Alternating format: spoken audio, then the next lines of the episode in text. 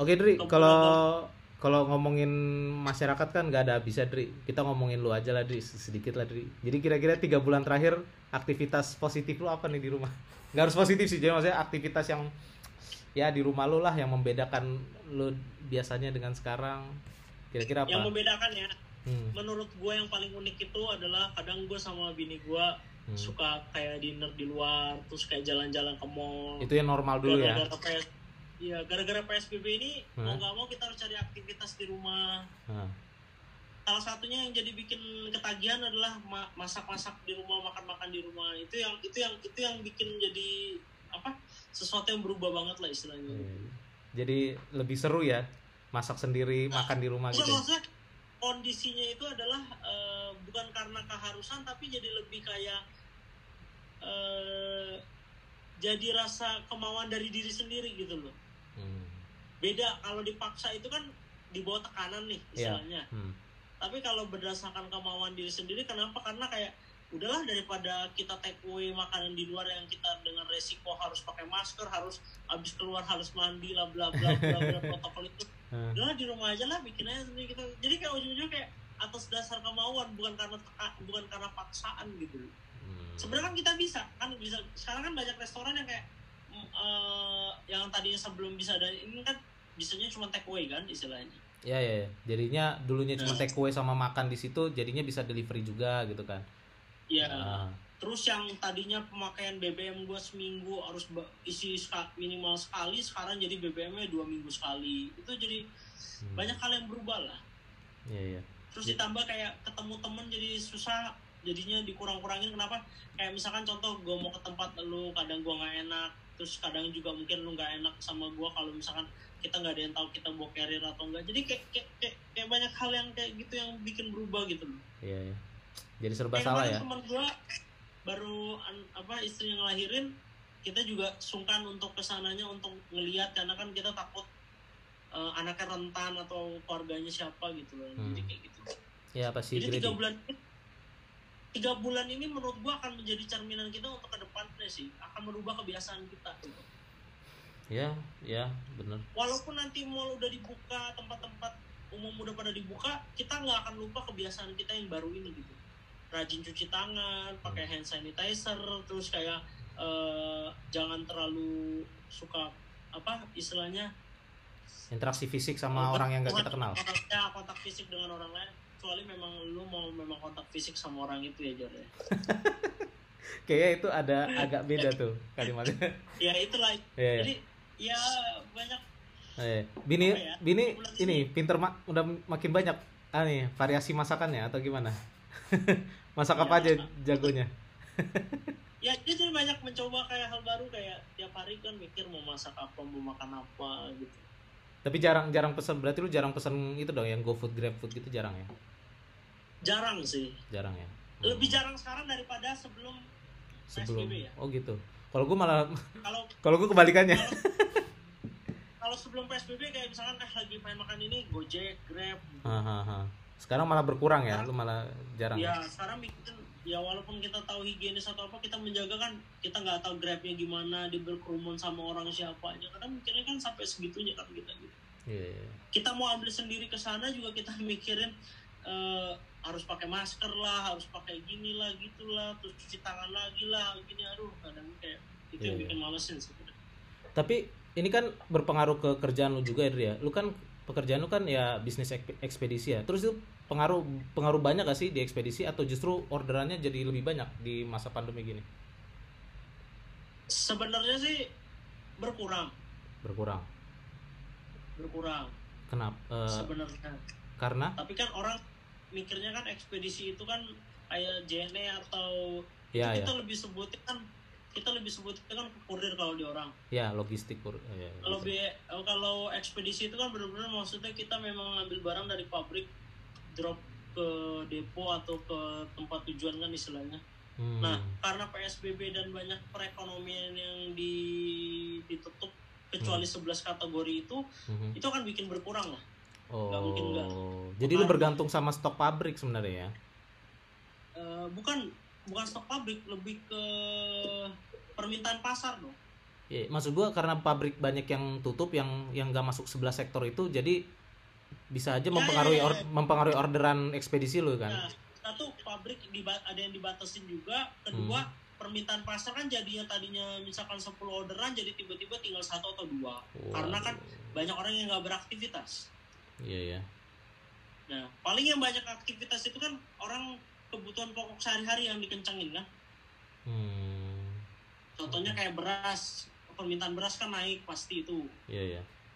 Terus kayak minyak, terus kayak kebutuhan pokok hari-hari lah. Tapi kalau bukan kebutuhan pokok, contohnya kayak eh, makanan ringan atau minuman ringan yang selebih-selebih itu, itu pasti berkurang karena permintaan masyarakat kan berkurang. Gitu.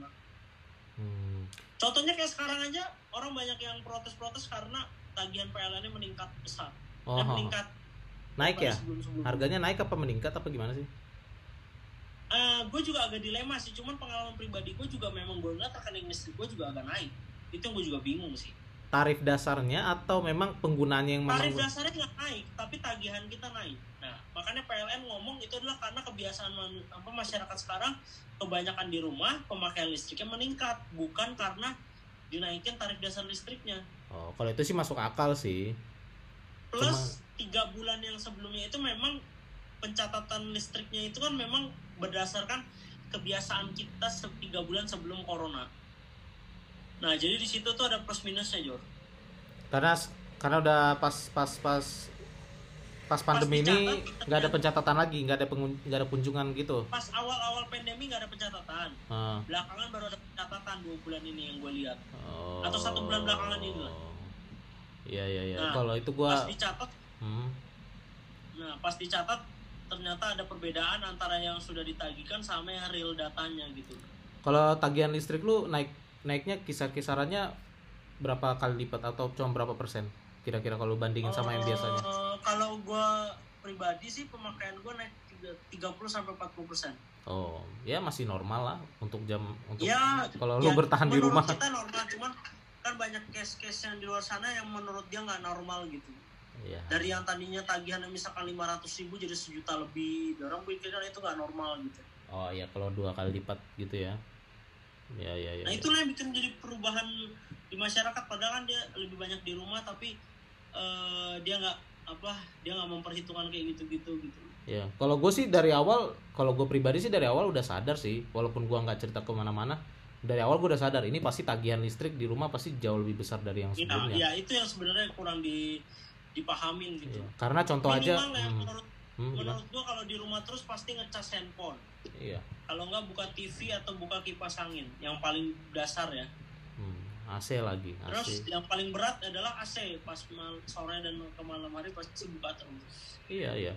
Kayak gue biasanya selalu misalkan lebih seringan di luar pakai AC AC gedung orang lain, AC kantor orang lain. Iya, Sekarang gue jadi ngendep di kamar ya pakai AC sendiri kan, jadi tambah naik kan Pasti. contoh gitu kan. Apalagi AC. Kalau kulkas kan emang selalu nyala kan, tapi AC lah paling kan AC mungkin chargeran lebih sering lagi kan yang biasa kita ngecas di tempat orang gitu kan. Gitu. Dan berarti tapi gue kangen sih ketemu 10 orang ini yang kayak apa istilahnya?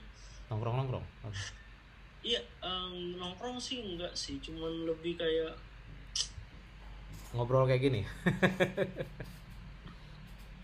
Enggak sih kalau ngobrol kayak gini sih nggak ada bakal ada habisnya sih karena banyak banget hal yang banyak yang kita kritisi sih.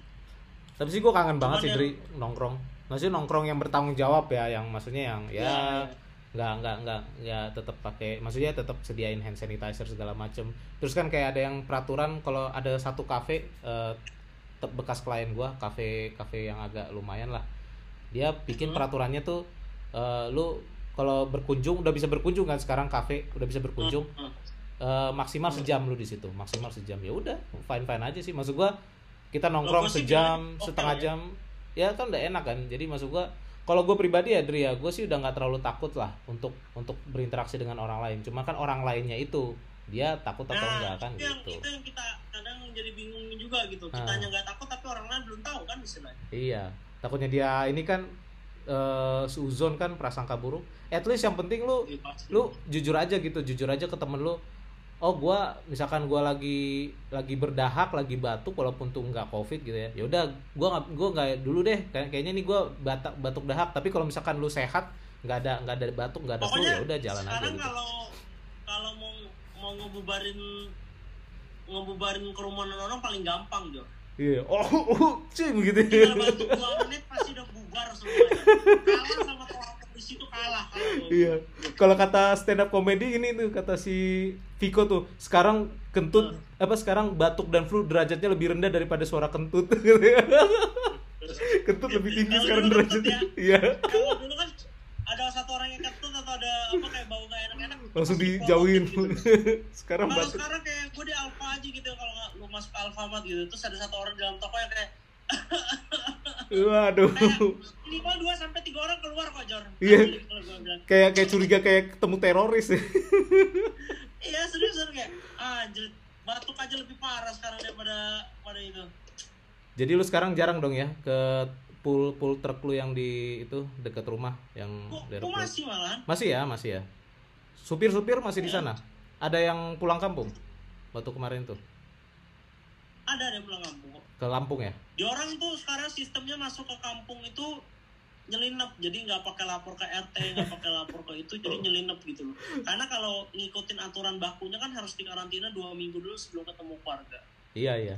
Ya iya. nah iya. itu karena kasihan juga sih jadi polemik juga gitu loh Ya, iya. Eh, itulah keja- eh, kenyataan yang terjadi di lapangan kan, tidak seindah yang Iya.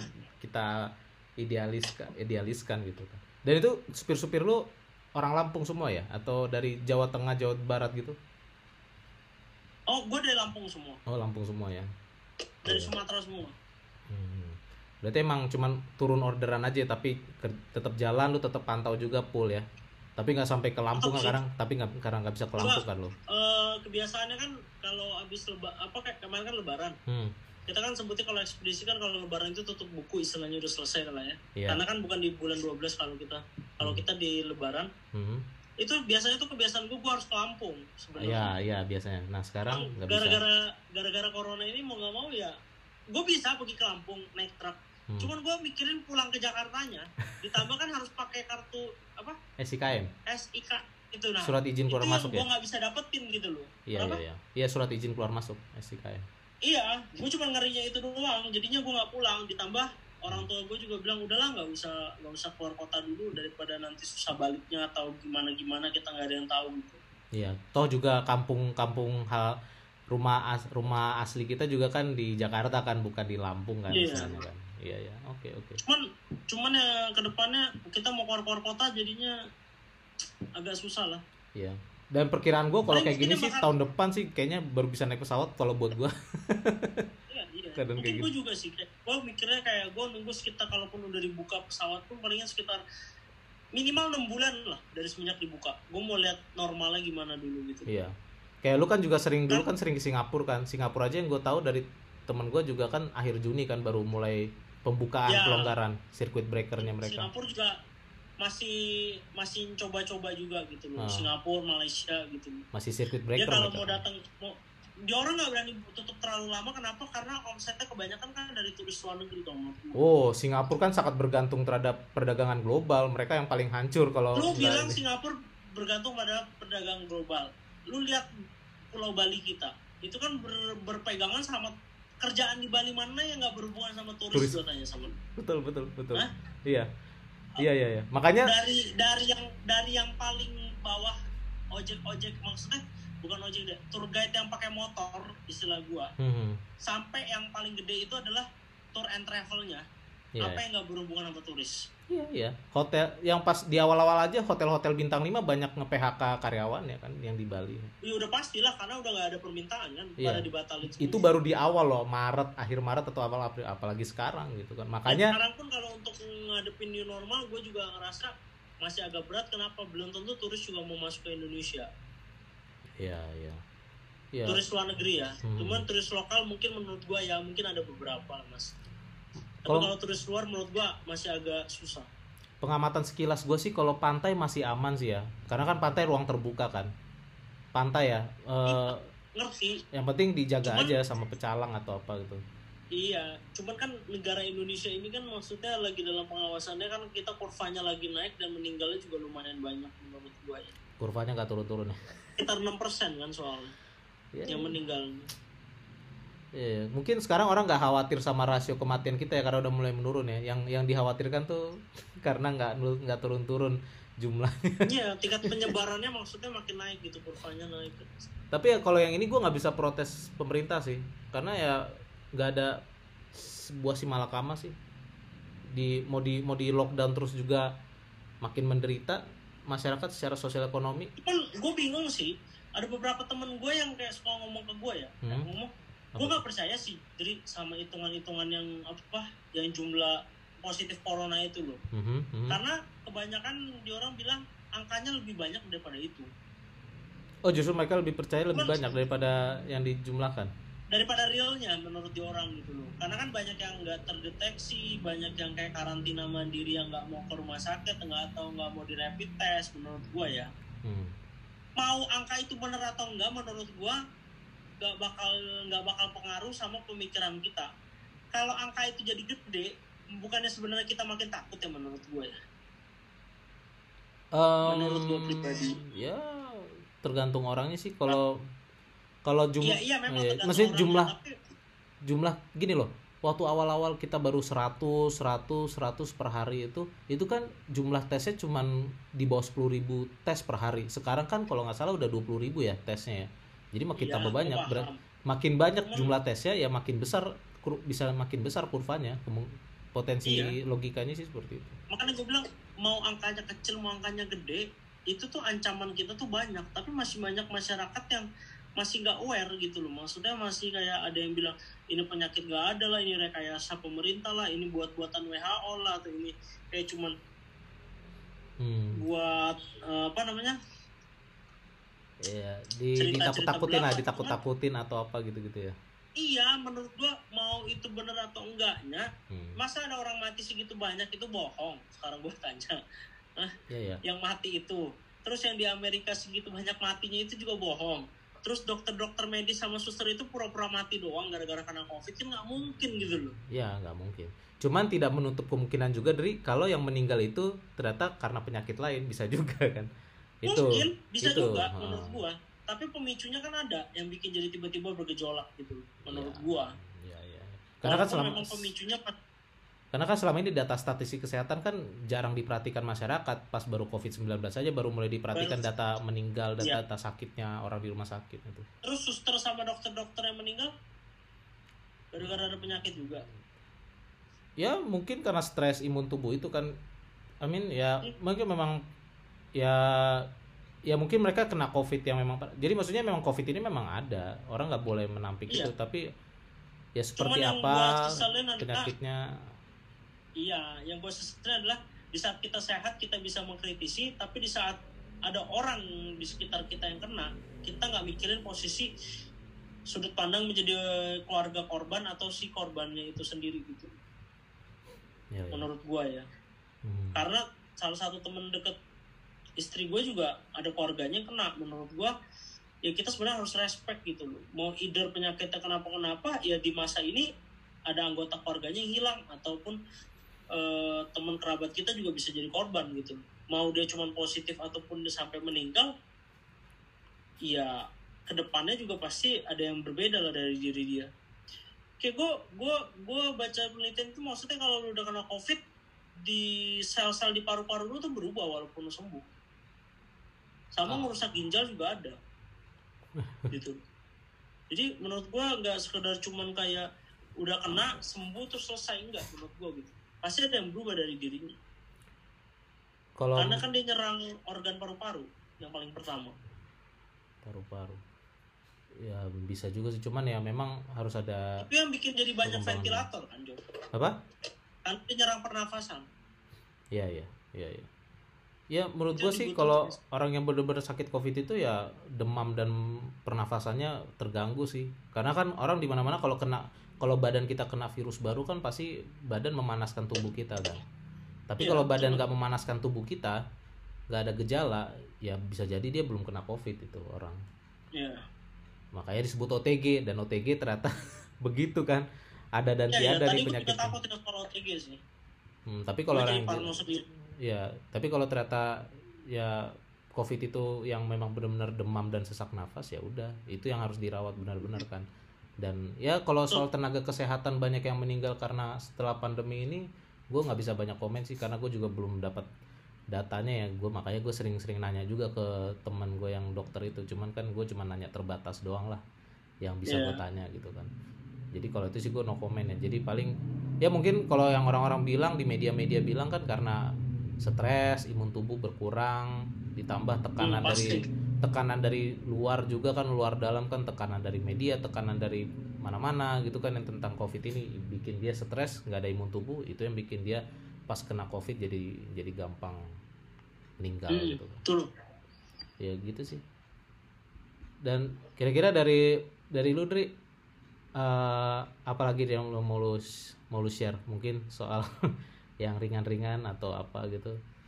Mungkin yang tadi yang aktivitas di rumah di rumah selain mungkin masak atau apa kan rumah lu kan lumayan gede tuh. Bisa bikin apa aja tuh. Bisa bikin apa ya? Gila loh tiga lantai bisa bikin apa aja tuh. Ya kalau alat-alat eh, kan istri lu kan ini juga kan rajin olahraga juga kan. Sekarang olahraganya Iya. apa? Lari-lari di masih olahraga aja? by zoom by instagram gitu loh oh kelas-kelas zumba gitu? Iya. apa? Zumba? Ya Oh. gue gue pun belajar zoom zoom ngeliat kan dari dia mulai duluan karena kan kelas-kelasnya pakai zoom. Hmm. kalau nggak pakai live instagram gitu. Ini kelas yang dari gym gitu atau kelas yang awalnya kelas dari gym kan. Ah. terus lama-lama eh, di private dia orang harus pakai apa passwordnya harus beli gitu loh maksudnya untuk join gitu loh. Oh karena kan dia orang kan nggak dapat penghasilan kan selama ini karena psbb kan? Ya ya PS gym masih tutup kan gym Iya. macam. Masih sampai ma- masih belum buka setahu gue juga. Oke menurut gue sih Dri kalau nongkrong kafe kita masih bisa lah ya eh, kayak diatur sejam doang maksimal terus jaga jarak segala macam sama orang kita bisa nongkrong enak ya. Tapi kalau kalau lu yang kayak kayak lu kayak gue terutama lu lah yang sering nonton di bioskop. Nah menurut lu apa nih solusinya? Karena kan kalau di luar negeri kayak di Dubai segala macam kan sekarang mereka udah bikin bioskopnya model drive-in theater tuh pakai mobil. Jadi pada di Hmm. dalam. Nah kalau lu sendiri ada kira-kira ada opini nggak dari kalau bioskop kita tuh kayak gimana mestinya? Eh, yang pasti jangan di, jangan dibuka dulu atau kayak 50% 70% gitu jaga kayaknya susah juga sih physical distancing. Gue nggak tahu ya. Hmm. cuman pemerintah aja udah melirik kok Netflix itu pemakai pemakai Netflix banyak di Indonesia sehingga dipajakin. Jadi menurut gue itu nggak ada kendala sih menurut Iya. selama Netflixnya nggak diblokir ya. Oh. Karena masyarakat Indonesia masih suka yang gratisan kok. ISP lu apa? ISP lu di rumah? Hah? ISP internet sih. home. Indi, IndiHome blokir Netflix. Oh iya. Ya udah satu satu nasib lah kita kan. Jadi nggak ngaruh Netflix juga kalau diblokir. Iya. Nah, jadinya cari-cari link-link yang gratis toh. Nah. Tapi Gue maksud ada kalau solusi soal yang buat bioskop soalnya menurut gua pembatasan berjaraknya kalau di dalam bioskop masih susah ditambah kita ya kalaupun itu diaktifkan kembali dan memang mau masih yang kayak biasa kayak dulu lagi sebelum pandemi ya paling duduknya dijarakin sama pakai masker lah di dalam bioskop dan itu agak annoying banget sih menurut gua Iya ya. Menurut lu, menurut lu Karena bioskop-bioskop Indonesia mampu nggak sih bikin drive-in theater kayak mobil gitu? Oh nggak bisa lah kalau itu menurut gua Nggak bisa. Maksud gua, bisa karena lu perlu lu perlu space yang lumayan gede iya maksud gua bioskop-bioskop di Indonesia mampu nggak mereka merelakan pivot itu mereka nyewa lapangan parkir yang tertentu gitu? Hmm, Menurut lu? i- untuk pemikiran gue yang sekarang sih enggak ya menurut gue Enggak ya, kayaknya belum sanggup ya. ya bini gue barusan teriak katanya udah ada di Mekarta cuman kan Oh. Nggak. Mekarta udah ada penduduknya belum? nah iya maksudnya eh, da- dalam pemikiran gue adalah dia nggak mungkin bikin di dalam kota Jakarta yang sempit begini Oh iya iya yang masih lahan kosong Tapi ya. kalau di luar kota Jakarta kayak Tangerang, Depok atau something kayak Bekasi, gue nggak tahu. Hmm, iya iya iya menarik Nah, menarik. Kayak, kayak bini gue bilang di Mekarta udah ada, ya kan Mekarta agak ke sebelah Bekasi lah, ya. Bekasi. ya. Ya, Kar ke arah Bekasi Cikarang, Cikarang situlah. sekarang. Nah itu mungkin bisa. Hmm. Tapi kalau lu lihat di Senayan ya palingan di GBK mungkin bisa kali menurut gue di GBK. Iya iya. Gitu. GBK. Nah, tapi kalau untuk di mall-mallnya di sekitaran mall sih kayaknya susah nggak bisa ya parkirannya udah padat sekarang gua tanya kali mau taruh di mana lagi tuh Iya. layar tancap ya karena drive-in theaternya di Dubai aja tuh emang terbuka parkir yang terbuka bukan gedung parkir mereka ya bikin lu perlu satu parkir yang terbuka ya Hmm, kan hmm. terus perlu mikirin parkiran mobilnya biar nggak nggak nggak bersinggungan nih kan lu pasti nggak mungkin nggak kasih patokan-patokan ya masa iya parkirnya serong-serong atau gimana ya gitu. ada petu ada Terus, petugasnya yang ngarahin nah. Nah, ketiga, mohon maaf nih, di Indonesia, terutama di Jakarta, Hmm. ada yang nabrak mobil, nabrak motornya satu. Hmm. Yang berhenti motornya 50, Jor. Mohon maaf. Itu, Kemarin gue di jalanan arah mau pulang ke rumah nih ya. Heeh. Itu yang nyenggol motor sama motor. Yang berhenti itu lebih dari 20, Jor. Makanya gue bingung naik motor, Jor. waduh Ya ampun Tuhan. Jadinya rame amat gitu loh istilahnya.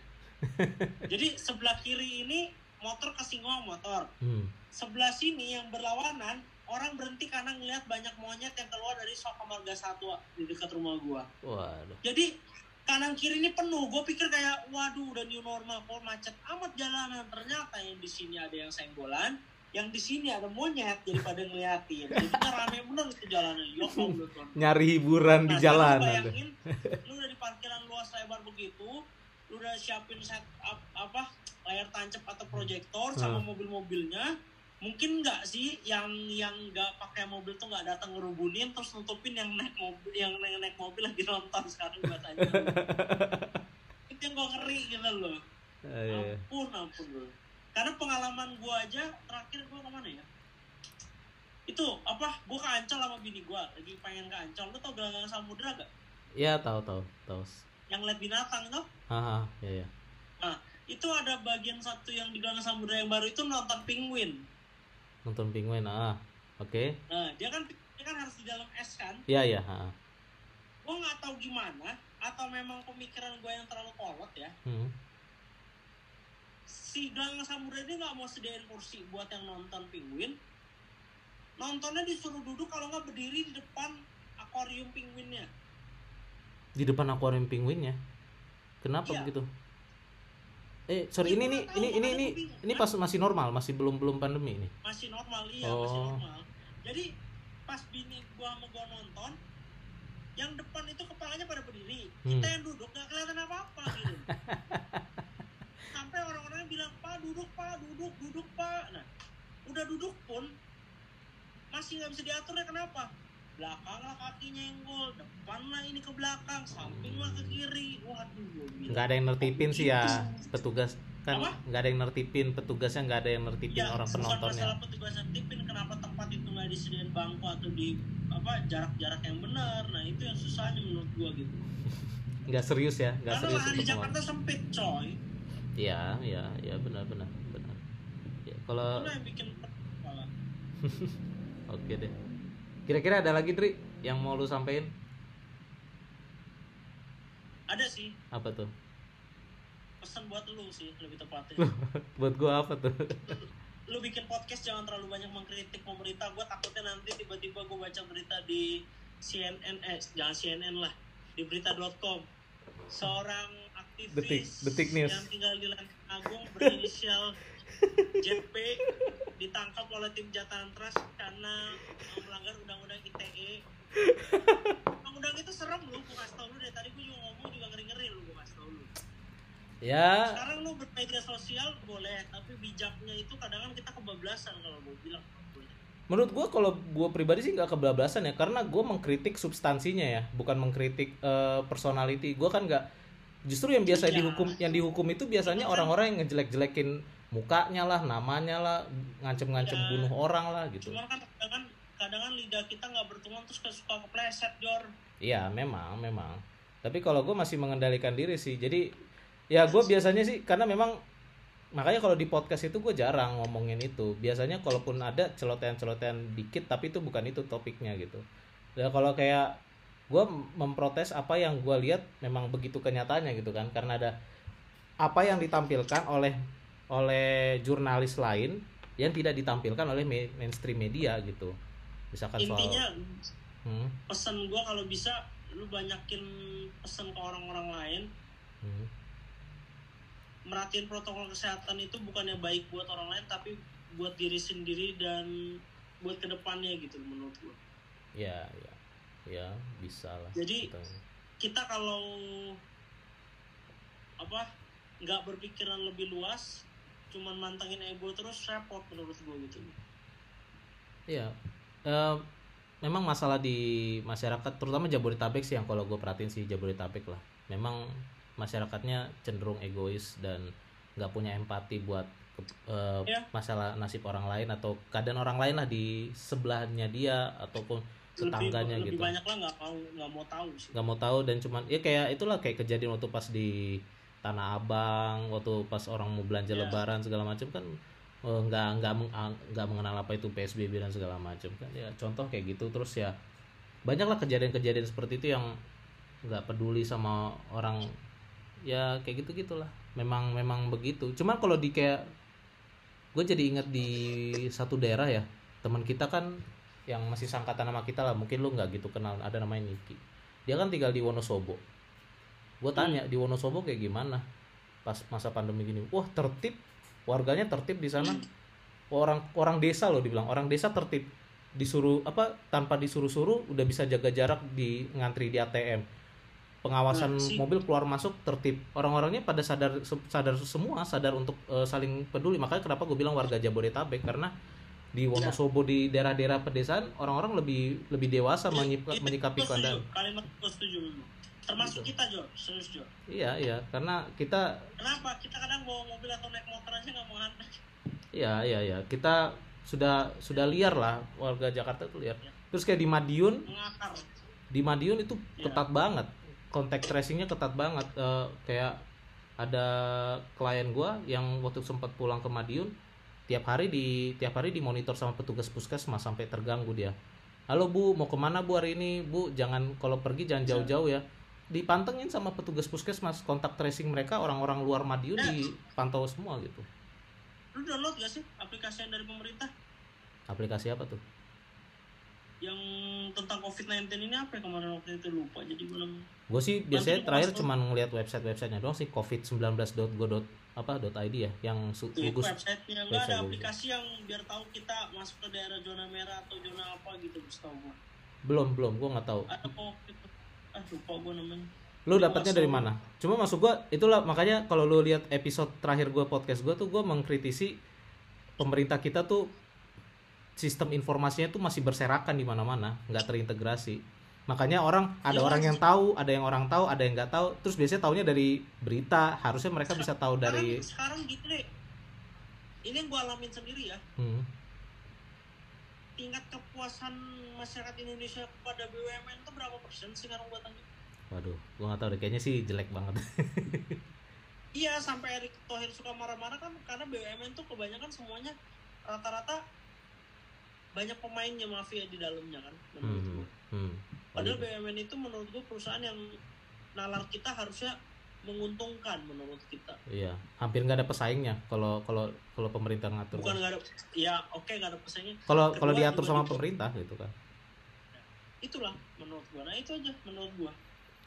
Kan ada yang Jadi- bilang, Mau sebagus apa pun menurut gue, kalau akhlaknya masih pada egois dan nggak mikir orang lain kayak gitu ya susah gitu loh. Balik lagi sih Jor. iya ya. Ma- tapi yang kalau yang gue maksud di sini adalah sistem formasi maksud gue eh, lembaga-lembaga ataupun siapa pun itu yang yang entah itu pemerintah atau BUMN memang selama ini nggak pernah serius bikin satu platform khusus yang mereka Memang semua ada di situ gitu loh. Kalau Iya. misalkan ada satu platform itu, kita nggak perlu bergantung sama Facebooknya siapa, Instagramnya siapa, Twitternya siapa, semuanya ada di Ya situ. udah. Jadi kalau mau cari apa-apa dari situ aja gitu. Kita informasi Yaudah, terbaru. kita daftar yuk. Tender bikin tender. mikir, gue bilang ke bini gue loh, Nah, boleh gak sih aku daftar jadi partai politik serius loh gue pengen banget bener gue kalau ada temennya gue masuk bener jadi partai politik gue pengen tahu gimana rasanya Belajar dari Rian Ernest dulu aja kan mereka kan generasi milenial tuh. Pasti dia mau Iya. berbagi sama kita tuh. Jeleknya di sana itu. gimana? Dia aja sampai nggak berani kan bilang Waktu ter- terakhir gue denger si Rian Ernest aja nggak berani, belum berani jadi anggota DPR sama belum berani jadi kayak eh, kayak level-level nasional dia masih baru masih berani main di city city level dia bupati wali kota bupati kan dia kan mau calon di Ba- Batam kan. Karena berarti dia udah tahu Tapi- kompleksitasnya tapi politik Indonesia. lu kalau mau main di dalam kayak apa sistem pemerintahan emang harus mulai dari awal dari dari paling bawah dulu lah Jo. dari kecil ya. Kalau kata kalau Kalau- kata Ahok kan kalau paling paling murah itu DPRD 2 anggota DPRD Iya. 2 itu paling murah kalau mau belajar politik. Lu udah dapetin itu akan pengen naik naik naik naik naik naik terus lah. Iya. Sampai ujung-ujungnya kita duduk di kursi DPR Jack iya. Tapi gua nggak tahu motivasi orang selama ini jadi anggota DPR apa. Kalau kalau motivasi lu dan gua kan mungkin ya memang pengen udah udah gerah dengan keadaan masyarakat dan negara kan. Kalau orang lain kita nggak bisa juga siapa tahu yang duduk di anggota dewan itu awalnya juga berpikiran kayak Punya gitu. cita-cita yang sama ya? iya tiba-tiba udah duduk di DPR jadi berubah kita nggak tahu kalau kita nanti juga duduk berubah Iya iya. Kalau berubahnya karena dari Tiba-tiba diri besok- sendiri sih masalah salah di dia ya. Tapi kalau berubahnya karena Ya, keadaan besok ada headline anggota dewan berinisial JP ditangkap beserta apa apa ditangkap KPK OT apa OTT Amit amit Gimana amit amit. tangan kan ZP siapa tuh? dengan barang dengan barang bukti eh, tas berisi laptop dengan dokumen-dokumen apa wah kita nggak tahu Jor Aduh ZP. ZP siapa tuh? Zulfikri Paijo kali. nggak tahu lah siapa itulah kadang kayak gitulah Iya, makanya kadang gue mikir aja kok bisa ya orang mau jadi anggota dewan gitu gue nggak kepikiran gitu Kalau tapi diaminin aja lah siapa tuh besok gue jadi anggota dewan Jor ya amin amin amin mudah-mudahan lu bisa lah ya karena kan cita-cita Hmm. jadi tentara polisi kan udah gak kesampaian. jadi jadi Iya, bukan nggak kesampaian bukan bukan rezekinya bukan rezekinya. Oke oke oke. Tapi tetap memperhatikan dunia-dunia itu lah ya. Pengamat Iya, pengamat pasti. pengamat kayak itu Pasti. yang siapa apa tuh ada tuh yang keluarga Bakri itu yang perempuan pengamat militer tuh lu tau nggak yang Bakri Bakri Gua siapa lagi- itu Iya, gue lagi ngelobi bini gue nih, gue lagi mau beli satu, tapi dia nggak kasih gue. apa mau apa Enggak lah, nggak jadi ngomong nanti aja. Pertama aja. oke gitu ya thank you Dri Oke. buat Thank you, jadi Jero. tamu pertama podcast eh Narazer podcast versi video dan dengan teman bincang di tahun 2020 eh tahun 2020 tapi di masa pandemi. Sampai ketemu lagi ya. Yuk see you